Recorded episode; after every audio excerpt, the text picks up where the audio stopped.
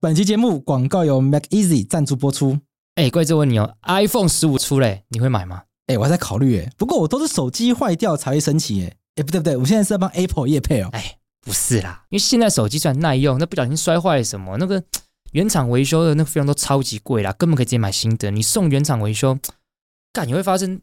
就之前就会有一些这个私密照片外泄事件，就很讨厌。啊，你是有私密照担心外流？当然担心啦、对不对？ 但我要跟大家表达，就是现在的手机都是设计成消费者没有办法自己维修，消费者也买不到原厂零件，有能力修也没有办法自己修啊。所以，如何保障消费者的维修权，其实是最近法律圈讨论非常热烈的问题。哎，我记得这个问题哈，你好像以前跟廷义有开一个专题讨论过。我跟廷义在法白的官网上面有一篇文章，它叫做《宾士集团速地保工业案》，它其实就在讨论消费者售后维修市场秩序的问题。可是就算有维修权，你要知道，像我就是三 C 白痴，我又不像你，我就不太会修啊。啊，那你很简单呐、你就好好保护手机，不要让手机坏掉不就好了？没有坏掉就不用修嘛。哎，很有道理耶。但手机就是很脆弱啊，有时候在外面做事，你不小心一滑，哎，掉到地上，屏幕就烂了。所以你需要一个好的手机壳来保护你的手机。哦，那这才是我们今天的赞助商吗？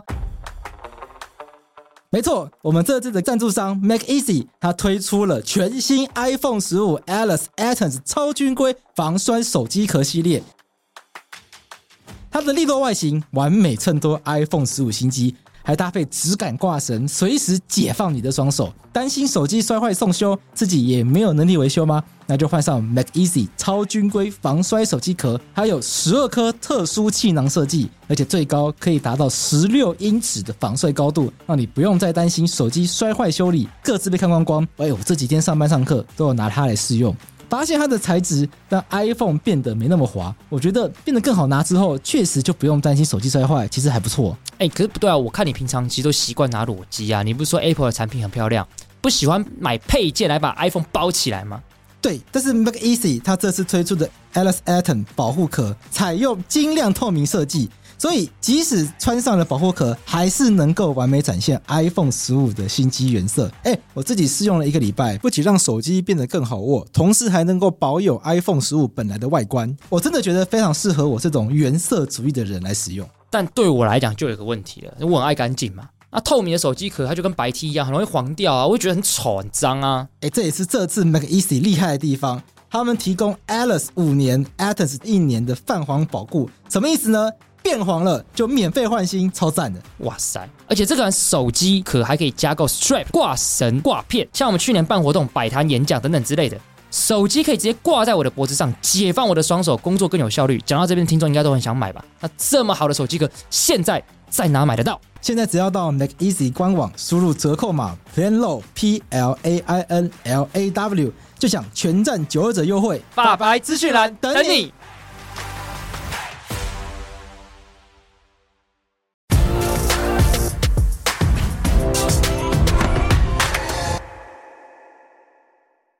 我是桂智，我是廷义，你现在收听的是法科电台。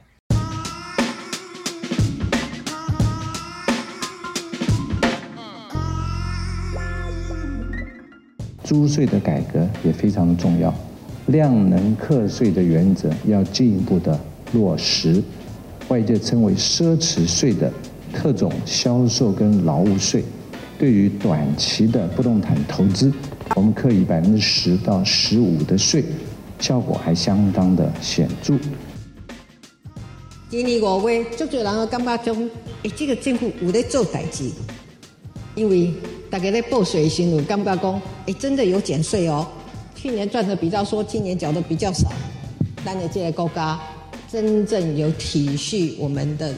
人民，尤其是咱收入比较少的我们的年轻人，我们给他们很多很多的在所得税上面的优惠。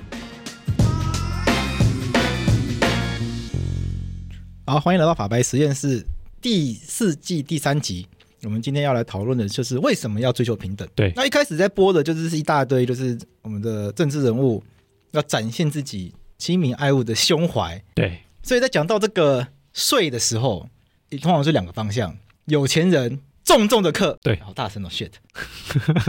但现在因为太多人抱怨音量太小了，我们自己把音量调大，结果现在自己耳朵好痛。有钱人狠狠的克，狠狠克，对，很很客。谁谁 谁，不顾一切，狠狠狠狠爱有听过吗？有有听哎过，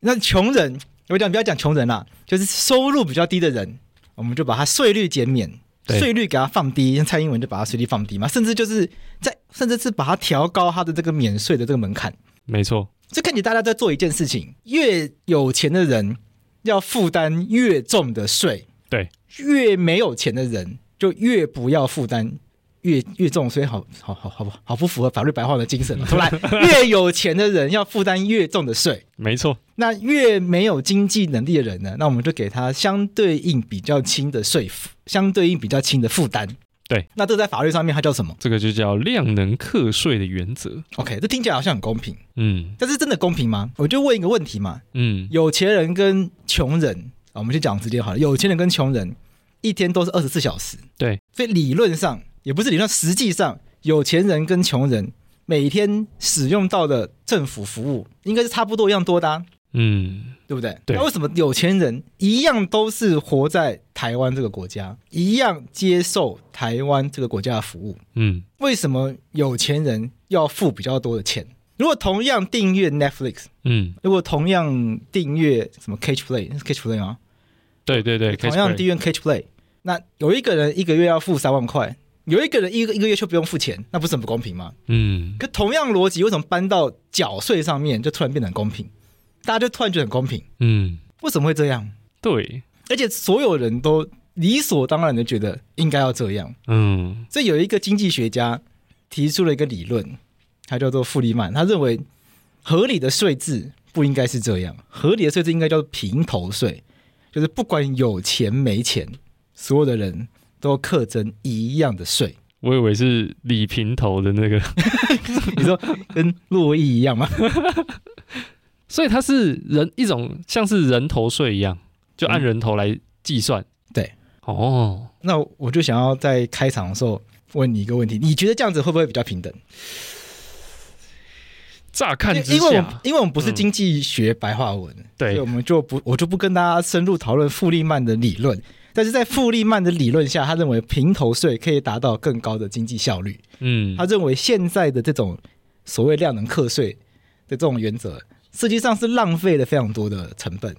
比如民间企业花了非常多时间请会计师，然后整理发票，对，然后我们每到五月那边报账什么东西的，然后呃那什么税监基征出国税局弄了一大堆人，就只是在确定你有没有逃漏税。对，对，对，如果我们改成所有的人管你的一个月，反正每年你就是固定缴多少钱，嗯，那就都不用做这件事情啦。我们省下来的成本那什么，省下来的成本会比增加的税收多很多。嗯，这这样子应该是划算的。哦，那当然，它背后有更多更更完整的逻辑了。因为我们不，我们今天不谈经济学，我们就不讲这件事情。嗯那我们就只从公平的观点来看好了。嗯，有钱人跟穷人理论上都在使用相同的政府服务的话，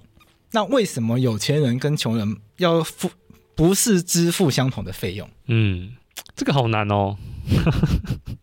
这样，昨天跟你讨论完脚本之后，你有回去思考这个问题吗？其实我也没有想到答案，就是要怎么讲？因为我觉得他要回答他，就变成是不是我们到到最后面那个讨论那个很大的一个框架。对所以真的是不好回答。嗯，对啊，你觉得为什么目前全世界大多数的国家都还是使用这个量能课税的原则？就是有钱人是要付比较多钱，嗯，穷人甚至不用付钱。嗯，我我觉得，我觉得就是为了要缩小这个贫富差距啦。嗯，对，就是会认为贫富，就是大部分国家认为贫富差距是一个问题，然后他们多数采取都会采取的做法就是，就是用课税的方式来调整这个贫富差距嘛，就是课有钱人比较多的税嘛，所以他就不会不会说就是财富就是就是涨得那么快。那课了这么多的税了之后呢，然后这个比较穷的人课了比较少的税，但是呢，他享受到，诶，他享受到了这个服务，跟大家是一样的。嗯，对。那在这样的状况下，他依依靠这样的服务，他依靠这样的服务去形成自己的生活，那看起来就是他他会会比较有利。那有些人付很多钱去享受这个普通的普通的服务，就看起来就是嗯比较不划算，但是对穷人来说是划算的。所以这个贫富之间的差距就可就可以被拉近。那这样子对有钱人来说是公平的吗？嗯，我们要怎么样去说服有钱人？这样对来说其实是公平的，因为他交比较多税，嗯，所得高的人要缴的健保税比所得低的人高很多。对，可是所得高的人可能比较不容易生病啊。其实嗯每一个人会不会比较容易生病，是看每一个人自己的健康状况嘛。对所以可能某个很有可能，可能某个人身体很好啊，比如说郭台铭，这阵子应该蛮好的，因为到处到处跑嘛，看起来对身体蛮硬朗的。对，所以有钱人身体不一定好或不好。那同样的，穷人所得低的人身体也不一定好或不好嘛。嗯，有一些所得低的人确实身体情况可能不好，对，但也有很多人就是虽然收入不高，可是亲情轻松自在，活得叫什么？活得安然自得，嗯，也是健康很好。对，那这就问题就来啦。同样，那他们可能使用医疗服务的次数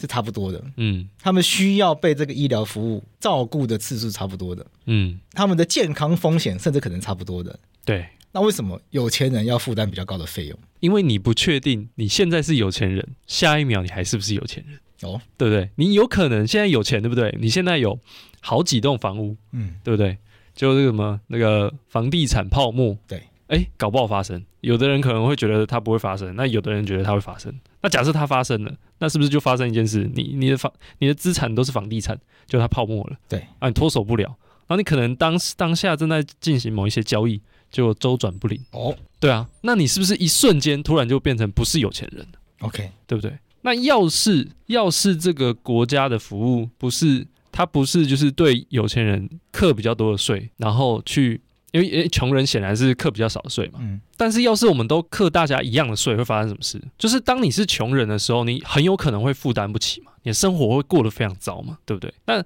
今天我们不要这个样子，我们把它调整成穷人课比较少的税，诶，他生活还过得去，但是穷人课比较高的税把它补回来，把穷人没有办法缴的那个部分补回来，诶，你你本来就生活过得去，那是不是就代表我们这样的一个制度可以保证了？就算你今天有钱人，突然之间意外沦落成穷人，他还是可以过着一定程度的生活，他是他的生他的基本的生活还是有受到保障的，他不会因为不会因为因为某种意外让你变成穷人之后，我们就用社会制度来惩罚你，就觉得说啊，你之前不是很畅秋吗？你之前不是很有钱吗？对不对？那现在变穷人吧？你看吧，你没有被提名吧，在秋啊， 像这样子吗？对，那这没有要开他玩笑的意思，但当然是拿他， 当然是拿郭先生没有被提名的事情出来，当然开个小玩笑。哦，但田你是中一中毕业的，对台中第一名的男子学校，对诶，是男子学校吗？对，男呃，我们是男校没错，但也有女生啦，为什么男校会有女生呢、比较就比较少数的呃科学班、美术班，哦，那男校有女生的话就不算男校啦，这不是很矛盾的概念吗？男校却有女生， 大们是绝大多数嘛，那你觉得你考上中一中嗯，都是家庭因素吗？我不觉得都是家庭因素，啊但是对我来说，家庭因素真的很重要。啊，就是你你必须要要有一个可以让你专心念书的家庭。嗯我觉得这真的很重要。就如果我必须要，比如说我今天回到家，可能假设吃完饭七点多好了，假设，然后我可能有几个在睡前有几个小时的时间念书。诶，可能有的家庭不是啊，你可能吃完饭之后，可能要帮忙家里做什么事做什么事，然后忙到十一点，那这时候你只剩多少时间念书？可能没多少时间，可能一个小时都不到，你就要睡觉了。对啊，那在这样的状况下，你还要去要求他去达到，比如说跟我一样考上一中，那就未必那么容易嘛。就算他跟我是智商是相同，然后看书的那个什么效率啊等等都相同，诶，那那他达到这个目标显然就是比较困难。那这样是制度的问题吗？就是像这种类型的事情，其实往时常是你一出生就是这样，就是你没有办法选择自己的家庭嘛，对不对？对你一出生就可能是生在这样的家庭，那他的经济情况可能就没有那么富裕嘛。那或者是有有的人可能一出生，这个可能智商就是就是成长就是成长到那个数字，嗯，又或者是有的人可能基因还怎么样影响，导致你理解的理解东西的速度可能没有那么快，或者是抽象理解的能力没有那么强，都有可能。那这这其实显示出我们的我们的很多的不平等的一个现况的现现实情况，可能可能它是出自于自然的不平等。但有个问题哦，嗯，就是高教的资源毕竟就是有限的嘛，对中一中不可能开三万个名额嘛，对，台大也不可能就是收所有的人嘛，对，大家都想念台大，嗯，大家都想要念什么正大、清大、交大，嗯谁不想要念好大学？可是他们这些学校不可能这些学校不可能收无上限的人啊。对，那既然这些学校不可能收无上限的话，表示资源是有限的嘛。那资源如果有限的话，那势必就要分配。对，那资源如果要分配的话，到底要怎么样分？它就会势必面临怎么样分配才是公平的问题。嗯，那既然面临怎么样分配才是公平的问题的话，我们要怎么样来规？我们那现在的制度看起来好像不是很公平，可以这样说吗？现在的制度不公平吗？对，嗯，我们可以得到这样的结论吗？因为有钱人比较容易进台大，所以这样子算不公平吗？嗯假设我们就一针见血这样问：有钱人，我们先不管这句话是不是正确的，嗯，就是这句话可能需要经过验证。假设我们就先一针见血的问：有钱人比较容易进入台大，这样子难道就不公平吗？嗯，假设先不要假设好了，我们来做个推论好了，嗯，我们来做个有趣的想法上的推论。任何一所大学不都是应该要培养最优秀的高等教育人才？对，所以他应该要确保收进来的学生是最符合他的、最具有被教育的能力的，是符合他的要求的。对，对，这样子他才有办法教育出他所期待的那样子条件的人才嘛。嗯， OK，所以对于台大、清大、交大或是东吴任何大学来说，好了，他们在选学生的时候，不是应该只考虑一件事情吗？这个学生有没有能力念完我的科系，嗯，跟他有不有钱跟我没关系啊，嗯，对不对？对，那当然，有钱人在来到台大面试之前，可能因为很有钱的，当然会因为很有钱的关系，家里帮他做了非常多准备，比如每一年都去留学，对，每一年都游学，嗯，什么暑假去美国，寒假参加什么科学营，嗯，变超强。哇，那个推针的那个经历一打开，哇，对啊，超级精彩，哎，可是这种学生就他就是能力超强的、啊，嗯，就是就是感觉就是教一教就可以去哈哈佛念研究所啊。对那对台大来说，收这种学生不就是刚好而已吗？对，理所当然理，所当然啊。嗯那好，今天有一个比较所得比较低的学生，嗯寒暑假都在麦当劳打工，嗯，除了在麦当劳学到的技能以外呢，就真的也没有太多的其他的技能。对，那对台大来说，就是一个很直接的问题，嗯技不如人啊，嗯，要教起可能就是比较没有发展的潜力。对，那这样到底是因为他比较穷，所以他不公平，嗯还是就是因为他比较不适合，他比较不符合台大的需求，所以他不公平，嗯就所以他才没有被台大录取，所以其实没有不公平。嗯，就是切到今天的重点了。对，我们在选总统的时候，我们到底是要选有能力的总统，还是要选女总统，嗯还是要选穷人总统，还嗯是要选庶民总统？对，看我们选我们我们这个国家出现过陈水扁，陈水扁是庶民总统。韩国瑜一直说自己是庶民总统，没有台湾第一个庶民总统跟陈水扁，因为他是三级贫户出来的。嗯对，我们有三级贫户出来的庶民总统陈水扁，然后有这个高级外省人出身的马英九总统，然后有高级本省人出身的女总统蔡英文总统。对然，后三位总统的评价呢，基本上应该都差不多。嗯对我觉得其实，我觉得其实应该都差不多了。嗯因，为台湾人民心目中最好的总统呢是蒋蒋经顾总统金国，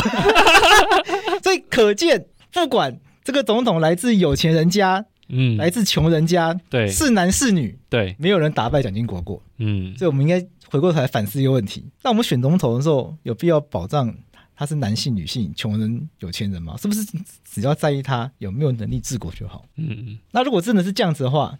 是不是就会回到富利曼的理论？那就是所有人就是课一样的睡就好了，啊因为我们只要在意怎么样让这个经济体系最有效率就好啊。对，我们所谓的公平只是一个感觉问题而已啊，其实我们都在做没有意义的事情。嗯那如果我们觉得对比较有能力的人，就是蜘蜘蛛人讲的嘛，能力越大责任越重。对，如果这句话是对的话，那还有什么是对的？还是这句话只是让大家觉得爽而已？按照我们刚刚讨那个讨论的脉络的话，其实发现他的他的思考方式都是共同的，就是我们怎么样在这个制度下找到最好的、产出最好的、最棒的、最有效率的那个结果。就是从这样的角度去思考的话，我们势必需要太弱留强。嗯，对我们必须要忍痛把那些较弱势的的那些人给选择掉，就是把它放到一边，选择那些比较强的人。嗯，对。呃，你从这样的观点去看的话，就是适者生存。对，但我觉得它会有一个根本性的问题，就会变成是，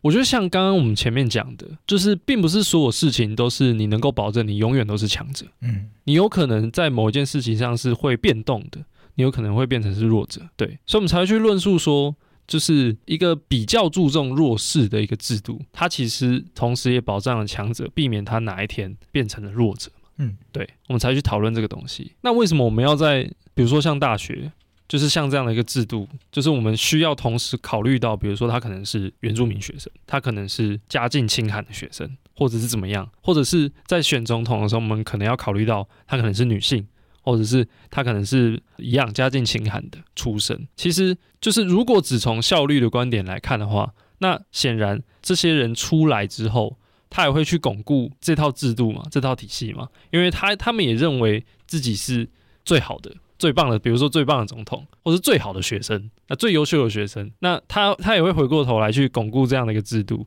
但这个时候其实会产生一个问题，就是当你去回过头去巩固这个制度的时候，就代表这个被你这个制度给呃挑掉的那些人，他很有可能永远都是弱势，因为你这个制度永远都不会选择他，就是进来去，比如说栽培他，或者是让他成为总统等等诸如此类的。嗯，所以等于说，这些人很极有可能在这样的思维下，永远都是弱势。对，可是我们提到，就是今天你是弱势或者是强势，有的时候不是完全是因为你的努力而得来的，有的时候是运气，有的时候你运气好变成强，有的时候你运气差变成弱势。嗯，对，那在这样的一个制度下，有点像是说我们在跟所有人说，你今天一旦变成是强者，你就很有可能在这个制度下永远都是强者。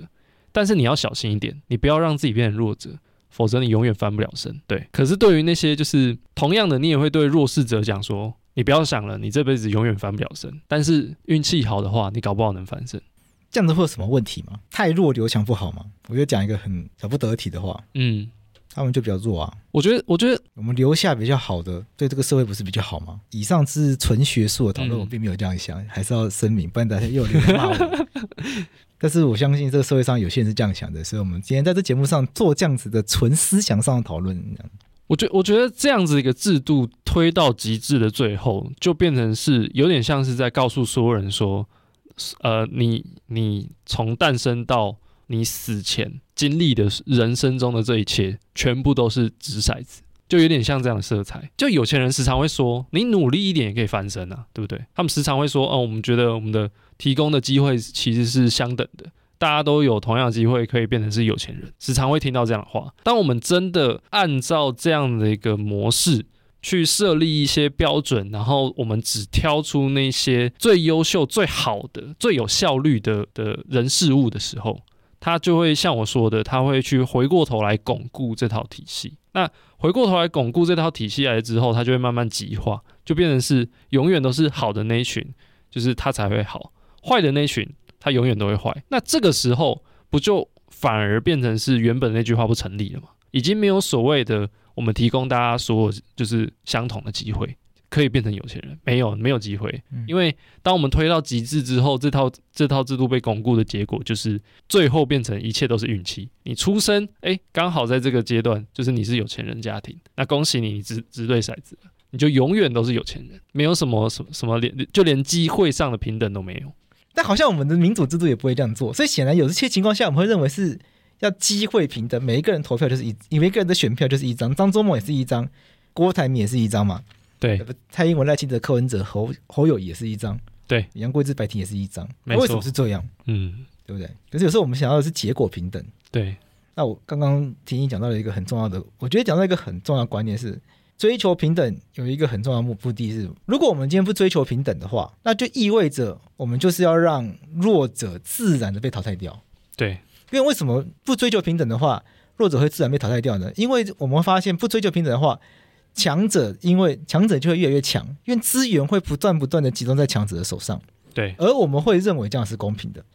因为强的人拥有资源，当然就会变得更强。那变得更强的人呢，理所当然的，我们会认为他应该要拥有更多的资源。嗯，对不对？强的人理所当然的应该要来自己这个国家，理所当然要进入更好的学府，理所当然要要经营更更厉害的公司。对，那弱的人呢？不好意思，因为你因为你一直是弱的，所以你就只能从事比较低阶的工作，你只能进入比较普通的学校，你只能一直一直一直在社会比较低层，一直一直一直一直从事一些比较普通的工作。对，对不对？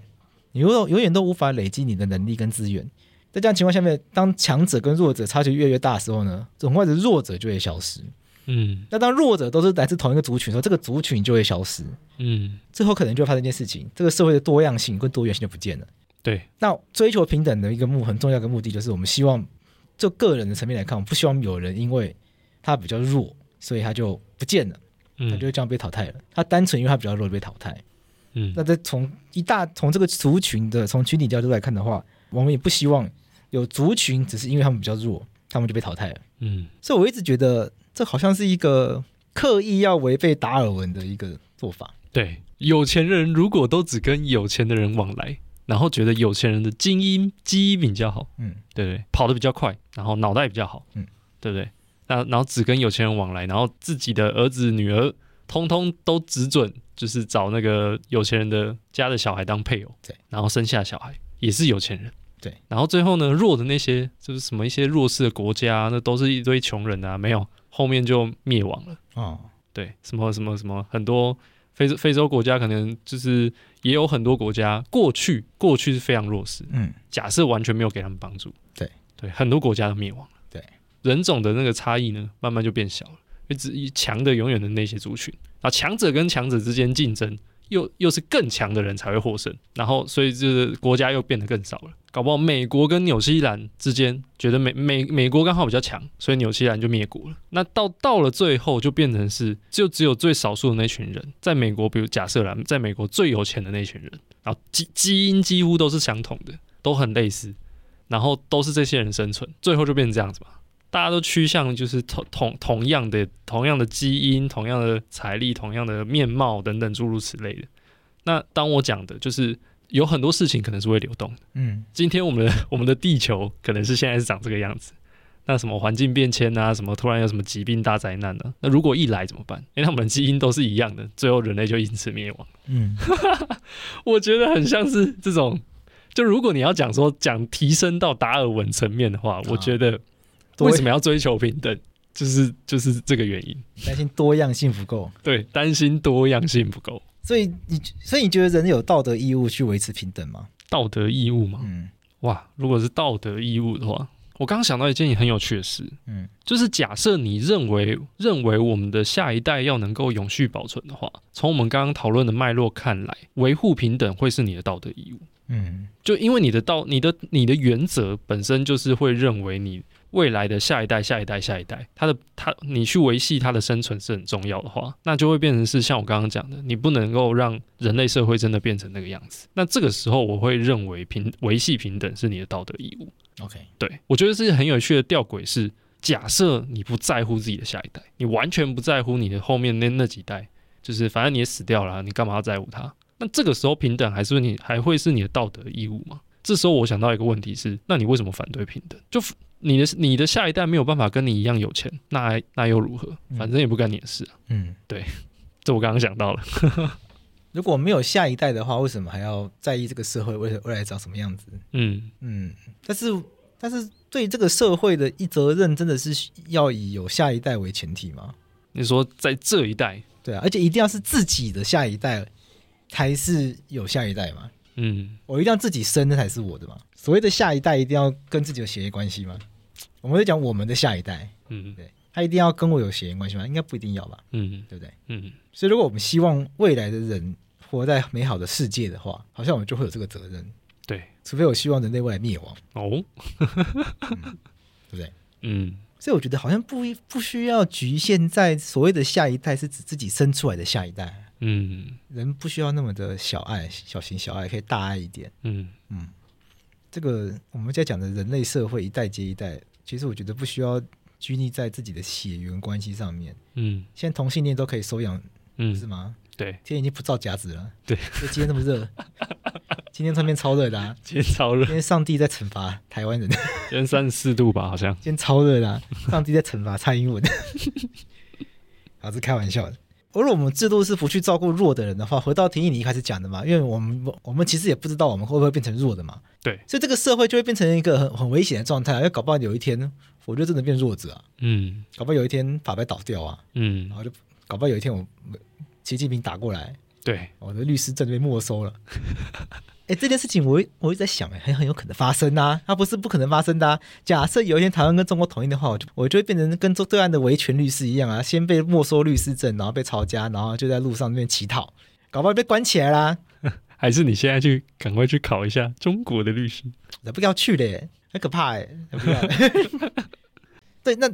所以人生的际遇很难讲嘛。对，就如果我们把社会制度，所以我们这个社会制度如果一直不去考虑弱者，怎么样去照顾弱者的话，那当我们有一天变成弱者，这意味着我们一直我们就表示我们是很相应的认为我们不会变成弱者。嗯，所以对于强者来说，照顾弱者是有好处的，对，而且对于强者来说，照顾弱者本身可能是他的责任。为什么？嗯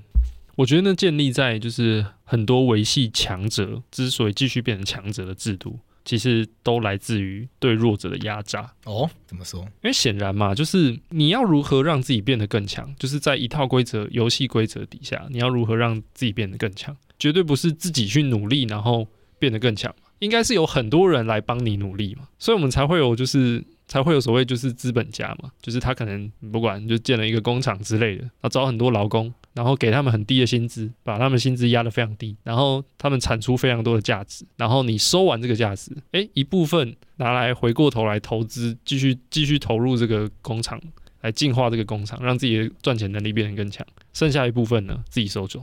对啊，这样显然是绝对是比那种就是你你把很大一部分也一起分给你自己的劳工，才会变得更强嘛。嗯，这种不分享劳动成果的，绝对是会变得更强的嘛。他自己绝对会变得更强。那这这个时候，如果我们的社会、呃我们的游戏规则一样是太弱留强的话，那另外那个比较愿意分享的老板也会被淘汰掉啊，他有总有一天会被淘汰掉啊，所以就会变成是到后面我们发展到后面的很多的社会制度，它必然是会甚至是会要求你为了就是你如果想要维持自己的强势，你一定要去压榨弱者。嗯所以这个时候，为什么保护弱势是你的责任？其实其实它的道理很简单，就是你从他们身上有取有有得，那就那就要有给。我的想法跟你很像，但我觉得跟你不一样。嗯我的想法跟你一样的地方在于，我觉得这个制度，如果如果我们不去保护弱者的话，嗯，我们的社会制度就会变成必须要靠压榨弱者才能生存。我们在很多贫富不均的国家可以看到这样的现象，譬如说这个这个高官跟这个商人勾结，嗯，商官跟商人勾结的结果是什么？可能很多的资源被掠夺走对，啊、很多就可能一般老百姓的土地都被起都被霸占。嗯那一那一般的工人跟农人他们的工作成果都用很廉价的价格被拿走，嗯工人只能拿到很低的薪资，在很糟糕的劳动条件下工作。嗯那农地可能都被污染，然后农人可能种植的这些农作物也都是用很便宜的价格被买走。嗯，这种反过来说，污染的这些负面的成本都是一般的人民在承受。对，一般人民工作的成果也都只能拿到很微薄的收入。嗯反过来说，极少数的高官跟商人赚到非常多的钱，嗯那这就是廷义讲的那个状况嘛。因为我们不在意平等啊，对，那就变成我们必须要靠压榨弱者才能够维持强的一个状况。对，那我如果我们不希望我们社会变成这样的话，我们就必须要去抛弃掉这个思维嘛。那我们就必须要想，我们怎么样让所有的人都能够拥有公平而且有尊严的生活。嗯对，这就是为什么要追求平等的原因。所以这就是为什么我们必须要去想，我们不能够把平等的这个概念摆在哦，平等就是大家有，我就如果他有能力，这样他有能力，你没能力啊，那这样就是公平的、啊。嗯哦，我们应该只看能力就好啊，我们应该只看什么东西就好啊，我们不能只看一些很形式的东西，应嗯该要看实质的东西。甚至我会认为，就是我们应该看实质的结果本身有没有是平等的。如果今天实质的结果本身就还没有到达平等的境界的话，我们那都还有很多可以改善的空间。对，对，这就是我，这是我觉得这是平等的意义啦。所以这一系列想跟大家谈的平等概念，就到第三集想要讲这个东西，原因是因为在讲平等这概念的时候呢，我会常常会觉得不是很好沟通，是因为平等这个概念它很难去精准的掌握到要怎么去讨论，因为平等它看起来很像拿两个事情出来比较，我们只要能够找到它能够被说明一样就好。嗯那我们要说明，或者是为什么它可以不一样就好。它如果可以不一样，我们就觉得它平等；或者是我们只要说它一样，也可以说它平等。那就像以进台大这例子来说啊，能力就不一样啊，那当然就平，当然就是公平的、啊。嗯跟能力一样，真的是公平的吗？很多情况下面，其实我们学校不一定公平啊。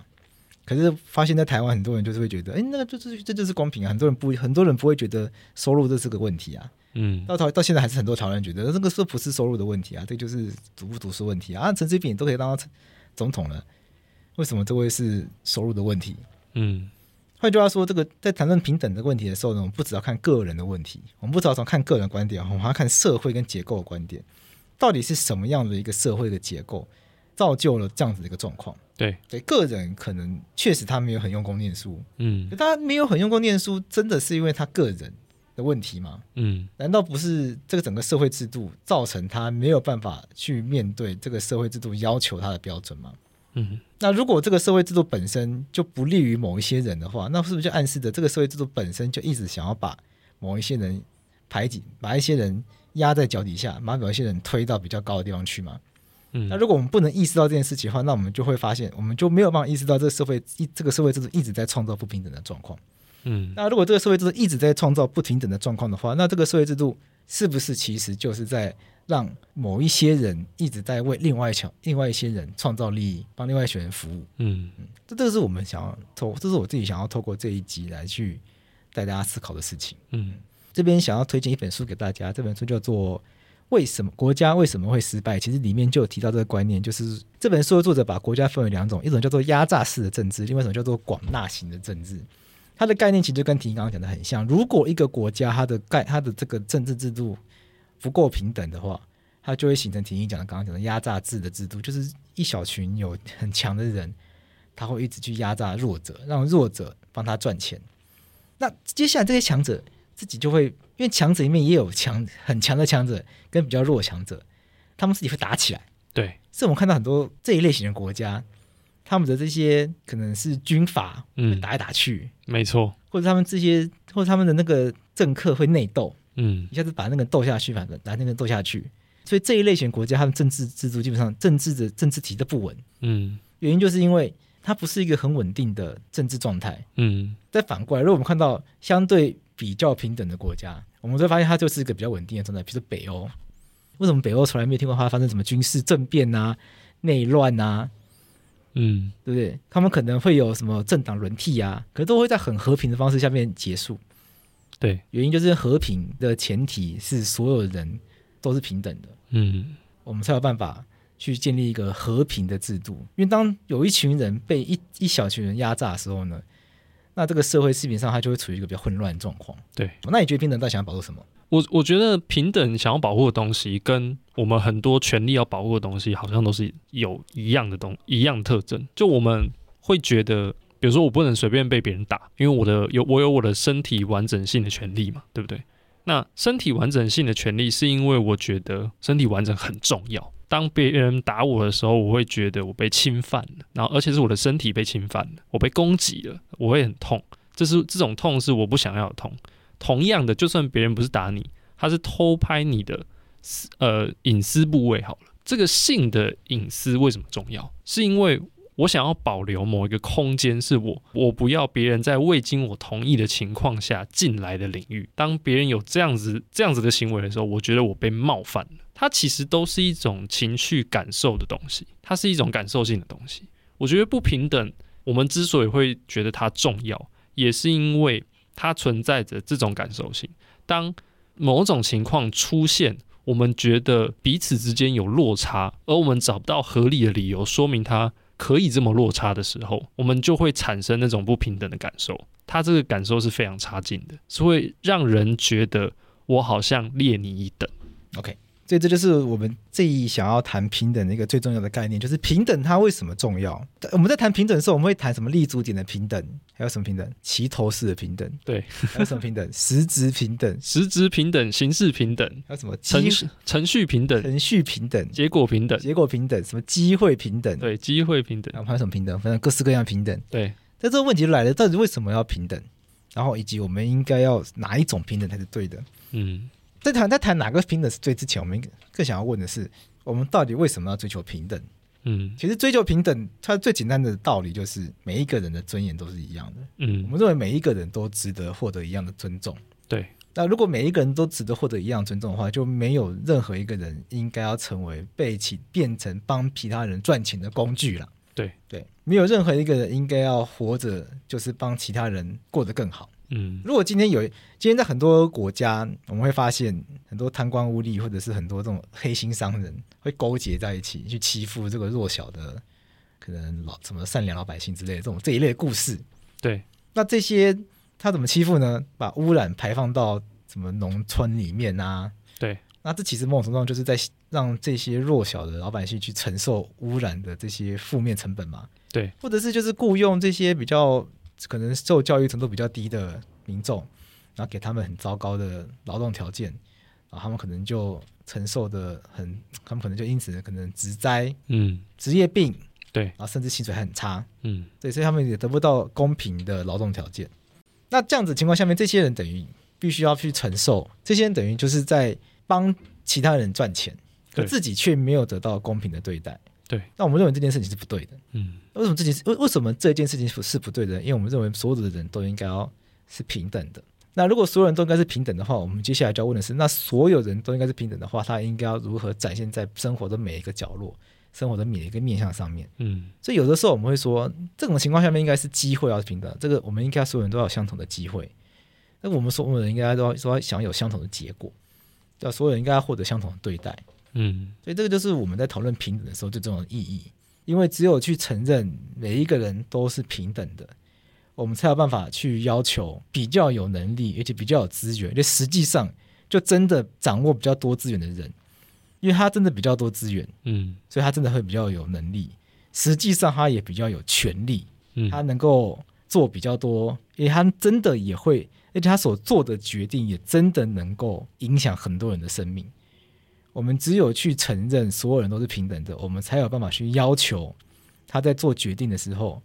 把别人的命当成是命来看。嗯如果我们不要求平等的话，那那些人死就算了。讲难听点是这样，嗯所以我想这个就是平等最重要的意义。回所以回到一最一开始的问题，到底有没有应得的东西？我赚来的钱是不是我应得的？我考上台大是不是我应得的？哇，我觉得如果我都没有剥削其他人的话，那就是我应得的。嗯，如果你在你考上台大的所有因果关系中的所有因素都没有含有透过别人的努力而得来的这样的元素在的话，那它是你应得的。讲白话文啊，当杨贵志在补血的时候，没有人流 血，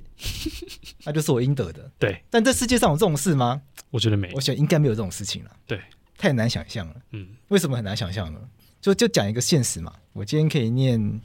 今天法白可以经营到这个程度，嗯是靠很多人一起努力的。对，可是就真的是，可能是我跟洛伊真的是比较有名，嗯，就就就只是因为我们两个比较常抛头露面，嗯所以我们两个享受到比较多的光环。嗯这只是因为我们两个比较常抛头露面。那现在悠悠跟婷宜也在节目上出现，嗯那你们也享受到比其他人更多的光环。对，那这件事情有公平的分享在说法白成员上面吗？其实也没有。嗯，那这件事情是有办法解决吗？肯定也没有办法。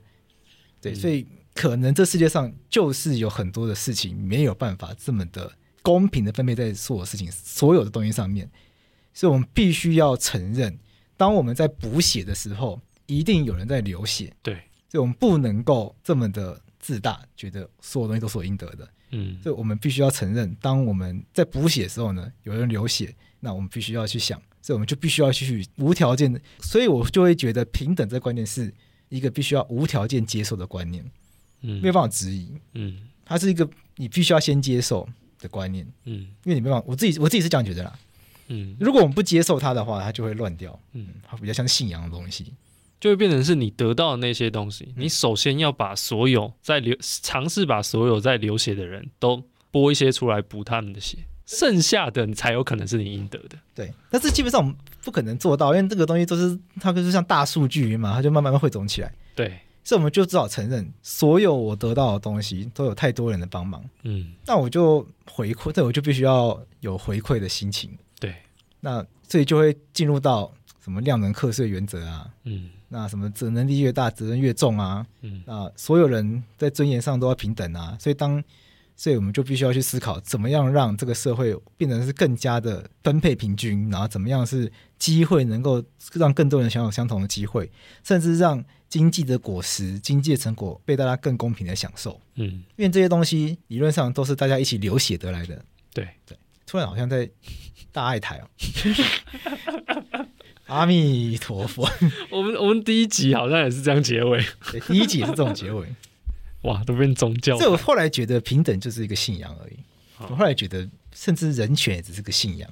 嗯，这是我自己嘘嘘嘘讲了那么久的人权后，我觉得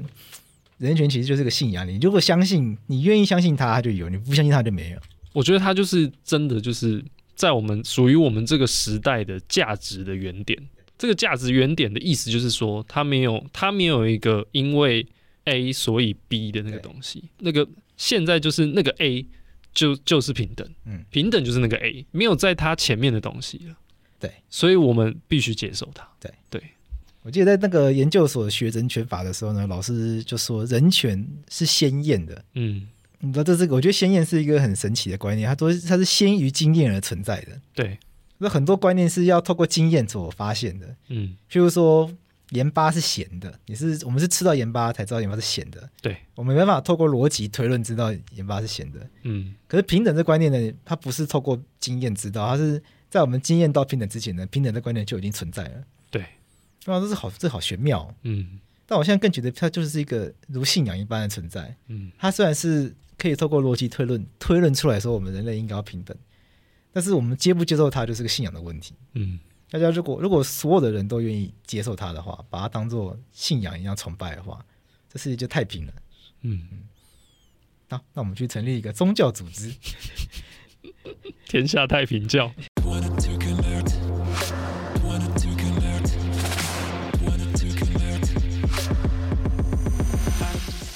平等教， 我来当教主， 跟百灵果一样。好了，那今天这一系列就到这边，希望这一系列可以给大家有一点不一样的想法。那我们下一次再见，拜拜。拜拜。